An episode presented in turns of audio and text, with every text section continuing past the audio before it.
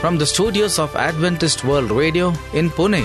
Hello and a very warm welcome to our International English service. Today in our program, we have music from heritage singers and celestial singers. Story for children on Bill Billfold That Wouldn't Sink.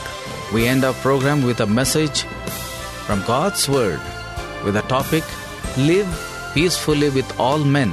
I am Sharad I'm Olivia. and you are listening to Adventist World Radio, the voice of hope. Let's start our program with a song from Heritage Singers.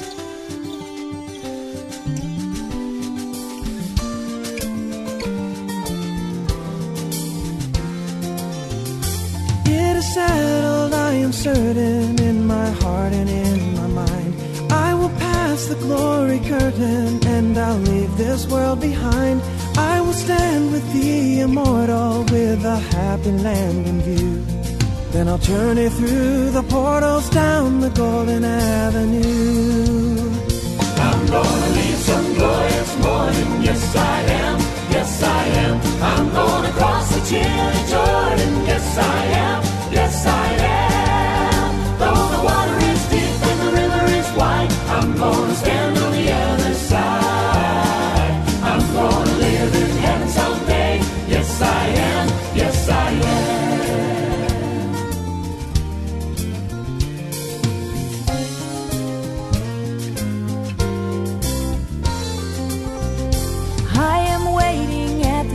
station, listening closely for the call.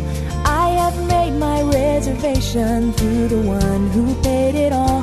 Not by might, not by power, but in Christ and Christ alone. I'm leaving any hour, praise the Lord, I'm going home. I'm gonna leave some glorious morning. Yes, I am. Yes, I am. I'm gonna cross the Jordan. Yes, I am.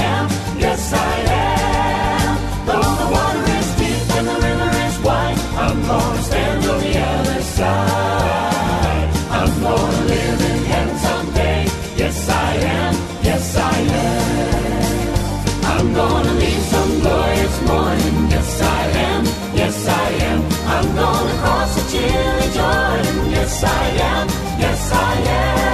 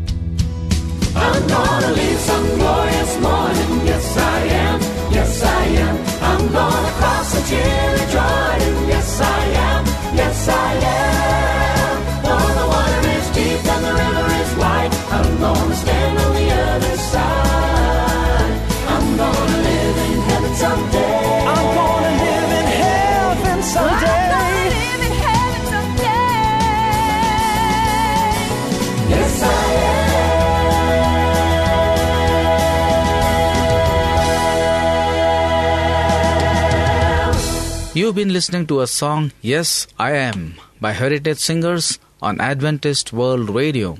And now we have a story for children on Bill Fold that wouldn't sink, told by our friend Anna. You have probably read the story in the Bible about the iron axe head that floated. That was very wonderful, and I can't explain how it happened. But I can tell you a story like it about the billfold that wouldn't sink. It was a beautiful day with brilliant sunshine and not a cloud in sight. So Daddy decided to take all the family up to the lake for a picnic. Some friends went along too, so it made a very happy party. As soon as a nice spot to camp had been found, Daddy and the older boys went to the boathouse and hired a rowboat. In no time at all, they were out on the lake, rowing for all they were worth. When they got tired, they made for the sandy beach, where the ladies were busy getting the meal ready. Jumping out of the boat, Daddy and the boys anchored it securely and hurried over to the fire, where some very nice smelling things were cooking. Hungry as could be, they were mighty pleased to find such a good meal on the way. Mama hadn't seen Daddy so happy in a long time. Then something happened that spoiled everything. Daddy started feeling in the pockets of his trousers. Then he picked up his coat and felt through its pockets. Looking for something? asked Mamma. Yes, he said, with a worried look creeping over his face. My billfold. I seem to have mislaid it. I'm sure I brought it with me. Sure, you did, said one of the boys. You had it in your hand when you paid for the boat. Of course, said Daddy, of course. But where did I put it? Maybe you dropped it in the boat when you took your coat off, said Mamma. Perhaps I did, said Daddy with a look of relief. Let's look in the boat. They did. All of them. Never was a rowboat searched more carefully by so many people. But the billfold was not there. As they walked back to the fire, Mamma whispered, Did you have much money in it? Yes, said Daddy. That's what's worrying me. I had all my money in it, and all yours too. Those two weeks' wages you got for nursing. Oh dear, said Mamma, that's terrible. I hope you find it. We couldn't afford to lose all that. But where do we look next? asked Daddy helplessly. You could have left it at the boat house, said someone. That's right, said Daddy. I might have done that. I'll go and see. So Daddy walked back to the boat house. But the boatman said he hadn't seen it, and nobody had reported finding it. Sadly, Daddy returned to the others. All the joy had gone out of the day for him. He needed that money badly, very badly, and he kept blaming himself for bringing so much with him on a picnic trip. By the time he got back to the campsite, the ladies were all in the boat, and the boys were pushing it off. Did you find it? Mamma called from the bow of the boat. No, not a sign, said Daddy. I'll be praying, said Mamma. I'm afraid it's not much use, he said. Yet he prayed too, asking God if it should be his will that the billfold might be found. Then he strode up and down the shore, watching the boat as it glided farther and farther away. The lake was smooth as glass, the only ripples being made by passing boats. Mamma and the others enjoyed their trip immensely, their happiness marred only by the thought that poor Daddy was so worried about his lost billfold. The sun was sinking now, and the lake was becoming more and more beautiful as the glorious shades of sunset were reflected in its calm waters. By and by, the wonderful stillness was broken by the toot of a large motor launch that seemed to be coming straight toward them. Crowded with passengers, with its flags and banners, it made a gay sight. As it drew near, it veered off to the right, and the little rowboat went bouncing over the waves it left behind. Suddenly, a dark object appeared on the crest of a wave. It was queerish and oddly familiar. I don't know who saw it first, but someone said, Look at that strange thing in the water. Whatever is it? As it came close to the boat, Mamma reached over the side and picked it up. It's Daddy's billfold, she cried, trembling with excitement. Then she opened it and looked for the money. It was all there. Very wet, it is true, but as far as she could see, none was missing. How the ladies rowed to the shore! When they drew near the beach where Daddy was waiting for them, they shouted together, We found it! We found it! Found what? shouted Daddy. Your billfold! cried Mamma, holding it up for him to see. Daddy could hardly believe his eyes. But why didn't it sink? He said, when he felt how wet and heavy it was. I just don't know, said Mamma. It is all very wonderful. and when they told the boatman, he was astonished. Holding the soggy billfold in his hands, he said, It's nothing short of a miracle. It's an act of God. Daddy and Mama thought so too. Thank you, Anna, for a nice story. You are listening to Adventist World Radio, the voice of hope for all. To know more about our program, do write to us.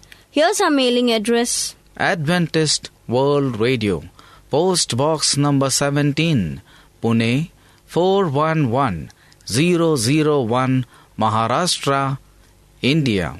The scripture states, If it be possible, as much as little in you, live peacefully with all men.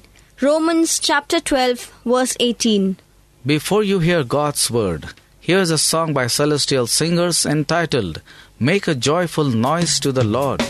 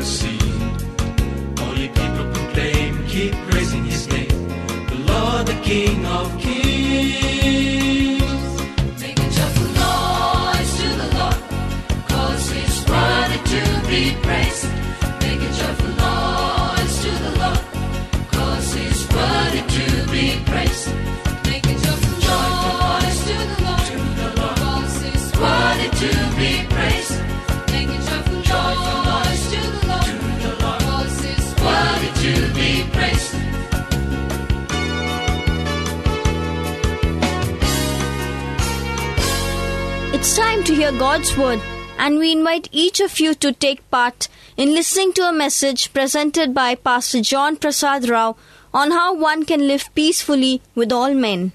Dear listener, Jesus is called the Prince of Peace. He was peaceable with all men. How could he do it so? And as a follower of his, do you want to lead such a life? Then, today's message is for you. Please listen as we proceed. Shall we pray before we proceed any further? Loving Heavenly Father, we come to you for spiritual enrichment. Speak to us through this meditation. May Thy Spirit lead us into all truth. Bless this message for the edification of so many that are listening today, because we pray it in Jesus' name.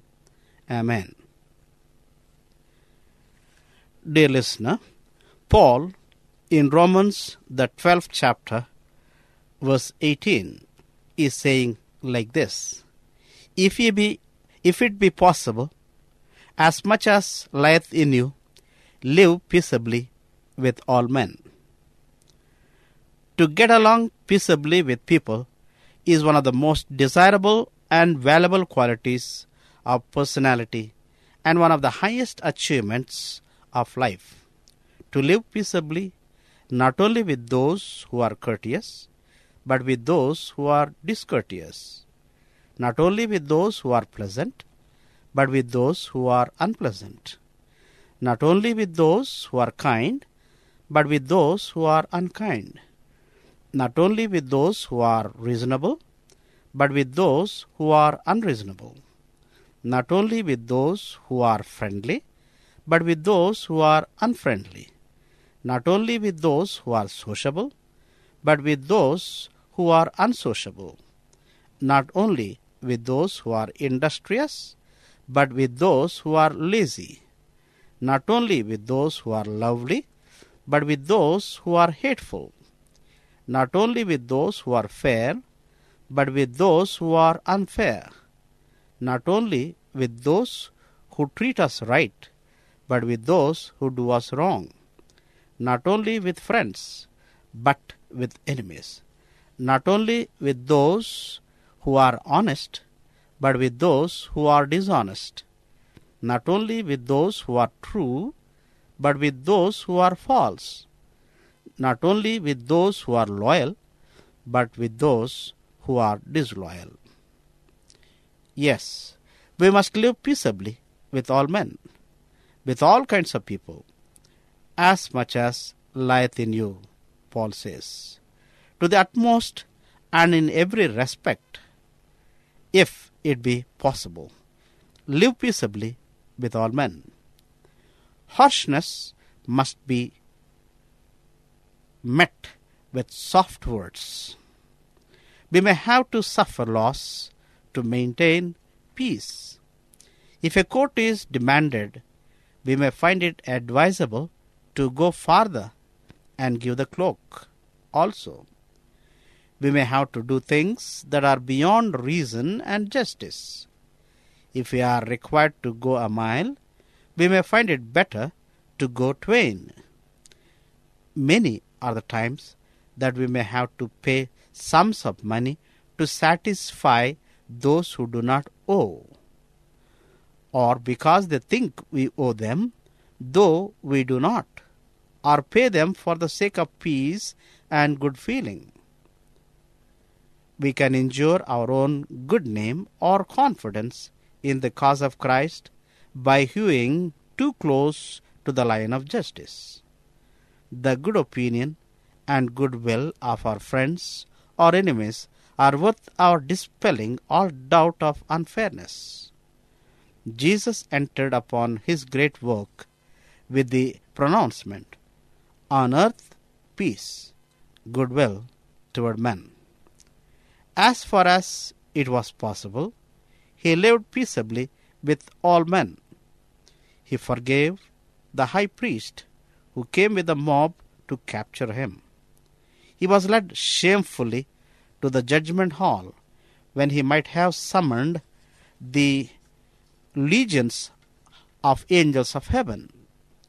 As his lifeblood swiftly ebbed away on the cross, his heart went out to his brutal enemies as he prayed for them in tenderest pity Father, forgive them, for they know not what they do.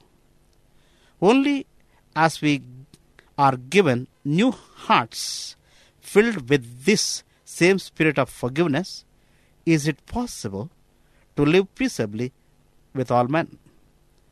If we do not forgive, we shall harbor bitterness and hard feelings. We shall not be able to get along with all men. Think again of Jesus eating the Last Supper with Judas and knowing that he was to be his betrayer. The peace of that supper was not marred by any railing accusation, but in tenderest pity he gave Judas his last chance. Yes, as much as lieth in you means as far as you can go, as much as you can do, no matter what wrong you may have to endure. It lies in you and in others to be at peace. Whatever part lies in you, live peaceably with all men. We often hear the expression, there are two sides to the question. But when you have done all you can do, as far as lieth in you to keep the peace, there are not two sides to the question. Perhaps in most cases of trouble, there are two sides to the question, but there ought not to be. When there are two sides, ye have not done all that lieth in you. You have failed. The spirit of the words, Father, forgive them, for they know not, is wanting. Your resources in Christ were not exhausted. You did not live up to your possibilities. But we shall not always live peaceably with all men. The text says, if it be possible, as much as lieth in you. The limitations and imperfections of humanity make it impossible in certain circumstances to live peaceably. Sometimes there will be a breach of the peace. What then? If you have failed, hasten to make reparation if possible. If it is such a nature that reparation is not possible, then all you can do is to make amends by apologizing. The apology may not be accepted, but wait in such a case. Time and your attitude will finally win. If the other party has offended and makes reparation, or if he apologizes, accept it in good faith. We must forgive, however, often he may offend. Forgiveness may be freely accorded to the one who apologizes. As a gentleman or a lady and a Christian, you can have no other response. And when you do forgive, do not spoil it all by digging up the affair in detail. His apology indicated his recognition of his error and his repentance. For you to upbraid him or chide him concerning the things for which he has made amends or apologized would be an almost unpardonable insult.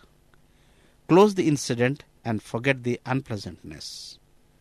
To harbor such things is to fill the mind and heart with the poison and garbage of life. We do not want such things to linger in our consciousness. It is the unforgetting and the holding in mind of such experiences that make sore dispositions and disagreeable people. Cast them behind your back, drown them in the bottom of the sea. Let no breach come between you and another because of your fault. More, let no breach come between you and another if it be possible. If it lieth in you to avoid it. We are too prone to put the blame on the other one. People often think the other one is to blame and is so full of faults when they themselves are almost wholly at fault and he is almost wholly innocent. When a person thinks he is so much better than the other one, he himself is almost always the offender and is guilty of the very things of which he accuses the other one, if not guilty of worse things. And so, let, let each esteem the other better than himself. We must learn to get along with each other here, else, how shall we live together in the better world? Someone may say, Oh, they will all be good people over there. I can get along all right with them. But could even the saints get along with him is the larger question. Some people get along when they have their own way, get all they want, and everyone lets them do as they please. Only as the mind that was in Christ Jesus is in us, only as we possess the divine nature, only as we learn of Him, only as we crucify self, only as the peace of God abides in us, shall we be able and can we be able to live at peace with our fellow men. May we possess this strong quality of the Christian life. To this end, we must ourselves first of all be at peace with God. The law of God, which is the law of love, must be written in our hearts. Thou shalt love the Lord thy God with all thy heart, and with all thy soul, and with all thy mind. This is the first and great commandment. And the second is like unto it Thou shalt love thy neighbor as thyself. This is found in Matthew 22 37 through 39 verses. Only as this law of love is the foundation of our lives shall we be able to live peaceably with all men. Shall we pray? Father, help us to rightly apply the message we have received today. Use us for your honor and glory, because we pray it in Jesus' name. Amen. You heard a message from Pastor John Prasad Rao on Adventist World Radio, the voice of hope for all. We trust you've been benefited from today's program. The Bible says, "The fruit of righteousness is sown in peace by those who make peace." James 3:18. Therefore, listeners, wherever we are today, let's take the Lord to use us as his peacemakers. The best peacemakers are those who know the peace of God. With this, we come to the end of our program. To learn more on God's word, we would love to receive your letters on Adventist World Radio, Post Box number 17, Pune 411001, Maharashtra, India. Remember, our address once again is Adventist World Radio, Post Box number 17, Pune 411001, Maharashtra, India. You could also email us on amc3 at vsnl.com. That's amc3 at vsnl.com. I'm Sharad. And I'm Olivia signing out from Adventist World Radio. Do join us again. Until then, we wish you goodbye. God bless you.